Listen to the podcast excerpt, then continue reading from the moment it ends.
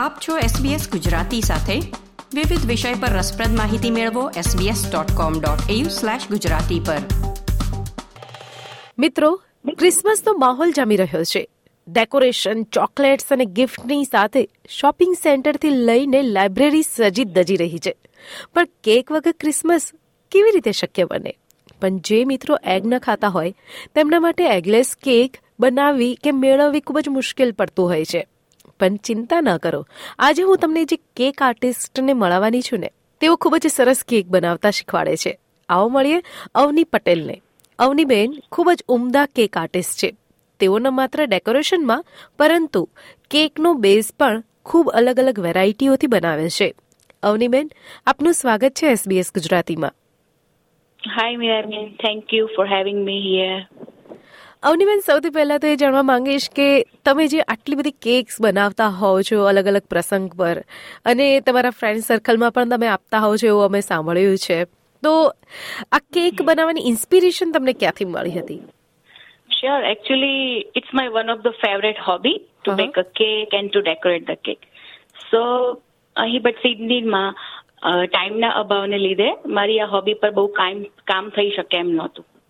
અને પછી કોવિડમાં લોકડાઉન દરમિયાન I lost my job so આ ફ્રી ટાઈમમાં મેં અમારી કેક બેકિંગની હોબી હોબી પર વર્કઆઉટ કર્યું. અને બીજું કે હું અહીં હિન્દુ ફેમિલીમાંથી આવું છું અને હું વેજીટેરિયન છું. સો અહીં ઓસ્ટ્રેલિયામાં એગલેસ કેક્સના ઓપ્શન્સ બહુ જ લિમિટેડ હોય છે. સો પછી મેં ડિસાઇડ કર્યું કે હું ઘરે એગલેસ કેક બનાવી શકું છું. અને આ ચોકલેટ કેક તો કિડ્સની ઓલ ટાઈમ ફેવરેટ હોય છે. અને મારા સનને પણ આ એની બહુ ફેવરેટ કેક છે.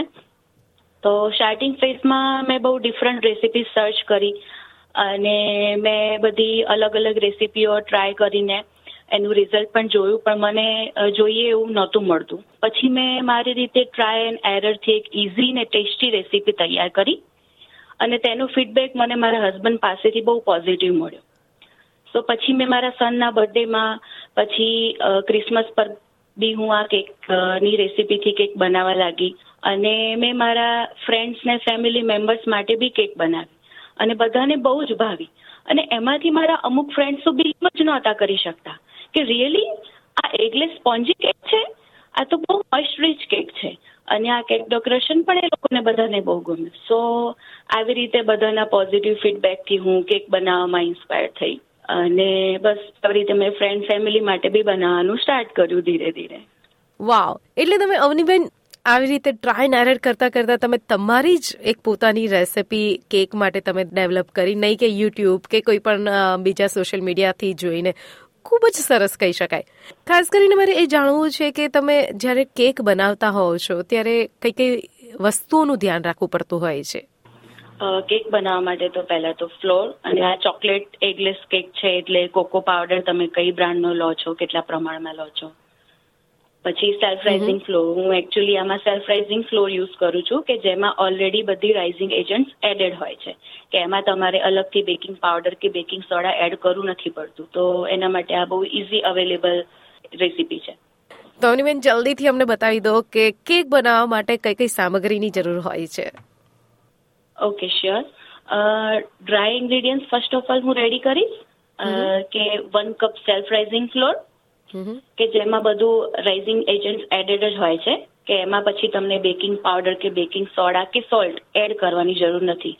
One cup self raising flour one fourth cup cocoa powder and two third cup caster sugar તો આ તમારી થઈ ગઈ ડ્રાય ઇન્ગ્રેડિયન્ટ્સ આ ત્રણેયને મિક્સ કરવાની છે અને એને સાઈડ પર રાખવાની છે. અને બીજા બાઉલમાં વેટ ઇન્ગ્રેડિયન્ટ્સ આપણે રેડી કરીશું, કે જેમાં હાફ કપ પ્લેન યોગર્ટ એમાં કોઈ ફ્લેવરવાળું યોગર્ટ નથી લેવાનું ઓનલી પ્લેન યોગર્ટ પછી one fourth cup plain oil અને એમાં તમે મેલ્ટેડ બટર બી લઈ શકો છો, પછી હાફ કપ મિલ્ક અને one teaspoon vanilla essence and three tablespoon hot coffee water Avniben, હવે જલ્દીથી સામગ્રી તો બધી કલેક્ટ થઈ ગઈ છે. તમે અમને કહેશો કે આ રેસિપી બનાવી કઈ રીતે? ઓકે, તો આપણે એક બાજુ ડ્રાય ઇન્ગ્રેડિયન્ટ્સ એક બાઉલમાં મિક્સ કર્યું અને વેટ ઇન્ગ્રેડિયન્ટ્સ. તો હવે વેટ ઇન્ગ્રેડિયન્ટ્સના બાઉલમાં તમે ડ્રાય ઇન્ગ્રેડિયન્ટ્સ એડ કરશો અને એમાં એડ કરીને તમે જે તમારી પાસે જે પણ અવેલેબલ હોય એનાથી તમે મિક્સ કરી શકો છો. ફોર એક્ઝામ્પલ કે તમારે સ્ટેન્ડ મિક્સચર હોય કે હેન્ડ મિક્સચર હોય.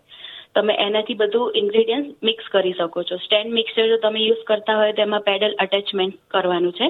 અને ઓનલી ફોર ટુ મિનિટ્સ માટે મેક્સિમમ ટુ મિનિટ્સ માટે એને બધું મિક્સ કરવાનું છે. નોટ ઓવર મિક્સ બીકોઝ કે અહીંયા ઓવર મિક્સમાં પછી કેકનું જે સ્ટ્રક્ચર છે એ સારું નહીં આવે. તો જસ્ટ બધું ઇન્ગ્રેડિયન્ટ્સ બધી મિક્સ થઈ જાય ત્યાં સુધી એને મિક્સ કરવાનું છે. પછી એને ઓઇલ ગ્રીસ એક સેવન ઇંચનું પેન લેવાનું છે. તો એમાં ઓઇલ ગ્રીસ કરી દેવાનું છે. પછી બધી ઇન્ગ્રેડિયન્ટ જે આપણે મિક્સ કરી છે બાઉલમાં, એને પેનમાં એડ કરી દો અને પ્રી હીટેડ ઓવનમાં એને થર્ટી મિનિટ્સ રાખી દેવાનું છે. અને થર્ટી મિનિટ્સ બાદ તમે એને ટૂથપીક વડે ચેક કરી શકો છો. જો ટૂથપીક કમ્સ વિથ ક્લિયર તો તમે કેક રેડી થઈ ગઈ છે, તમારી કેક ઇટ્સ ડન અને તમે એને બહાર એને કુલ કરવા માટે રાખી શકો છો. એને ફિફ્ટીન મિનિટ્સ કુલ કરીને પછી એને પેનમાંથી નીકાળી દેવાની છે. તમે ખૂબ જ ઇઝી રીતે કેક મિક્સ કરીને તમે કેક બનાવી શકો છો. પણ ડેકોરેશન વગર તો કેક એટલી યમી કે ડિલિશિયસ ન લાગે. આઈ એમ શ્યોર આ બેઝ પણ ડિલિશિયસ હોય છે, પરંતુ ડેકોરેશન એના ઉપર વધારે રોનક લાવતું હોય છે. અવનીબેન ખાસ ડેકોરેશન માટે તમારી શું ટિપ્સ છે? કેવી રીતે ડેકોરેશન કરવું જોઈએ? હું નોર્મલી ડેકોરેશન બટર ક્રીમથી કરું છું.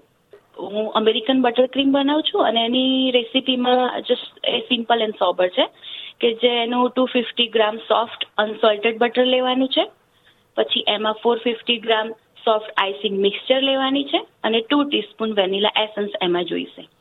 અને પછી આ ત્રણેય ઇન્ગ્રેડિયન્ટ્સ મિક્સ કરીને તમે સ્ટેન્ડ મિક્સચરમાં પેડલ એટેચમેન્ટ સાથે તમે એને વિસ્ક કરી શકો છો એટ ટુ ટેન મિનિટ્સ માટે. પણ એ જો તમને થોડુંક વધારે હાર્ડ બટર ક્રીમ લાગે તો તમે એમાં ટુ ટીસ્પૂન પ્લેન મિલ્ક પણ એડ કરી શકો છો. અને એને maximum eight to ten minutes કે જ્યાં સુધી તમને તમારો બટરનો કલર ચેન્જ ના થાય કે વ્હાઇટિશ કલર ના દેખાય આ ક્રીમનો, ત્યાં સુધી એને મિક્સ કરતું રહેવાનું છે. અને પછી આ બટર ક્રીમ રેડી થઈ ગઈ છે. અને પછી હું જનરલી સેવન ઇંચ પેનમાંથી જે મેં કેક જે રેડી કરી છે, એને હું હાફ કરું છું ઓનલી ટુ લેયર્સમાં અને એમાં વચ્ચે બટર ક્રીમ પાથરું અને પછી હું આજુબાજુ એને બટર ક્રીમથી ડેકોરેશન કરું છું. હવે આ ડેકોરેશનમાં તમે કોઈ પણ ટાઈપના અલગ અલગ કલર યુઝ કરીને બી કરી શકો છો. આ જે મેં બટર ક્રીમની રેસી આપી હતી, આપી એ ઓનલી વ્હાઇટ કલરની છે. તો એમાં જનરલી તમે ચોકલેટ ફ્લેવરની કેક છે, તો તમે ચોકલેટ પાવડર બી એડ કરીને તમે એ બટર ક્રીમ બી બનાવી શકો છો. અધરવાઇઝ નહીં તો પછી તમે કોકો પાવડર બી બટર ક્રીમમાં વન ટીસ્પૂન એડ કરીને તમે ચોકલેટ ફ્લેવરની ક્રીમ બી બનાવી શકો છો.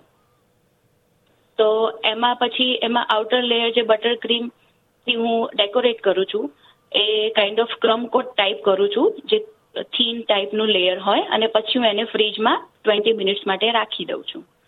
અને પછી એને બહાર કાઢીને જે બીજી ક્રીમ હોય, એનાથી હું ફાઇનલ ટચઅપ એમાં કરું છું, અને અને આ ચોકલેટ ફ્લેવર છે તો મારી જે એ છે કે હું મારી રીતે એને ચોકલેટ સ્ટ્રીપ્સ બી એને હું ડેકોરેશન કરું છું.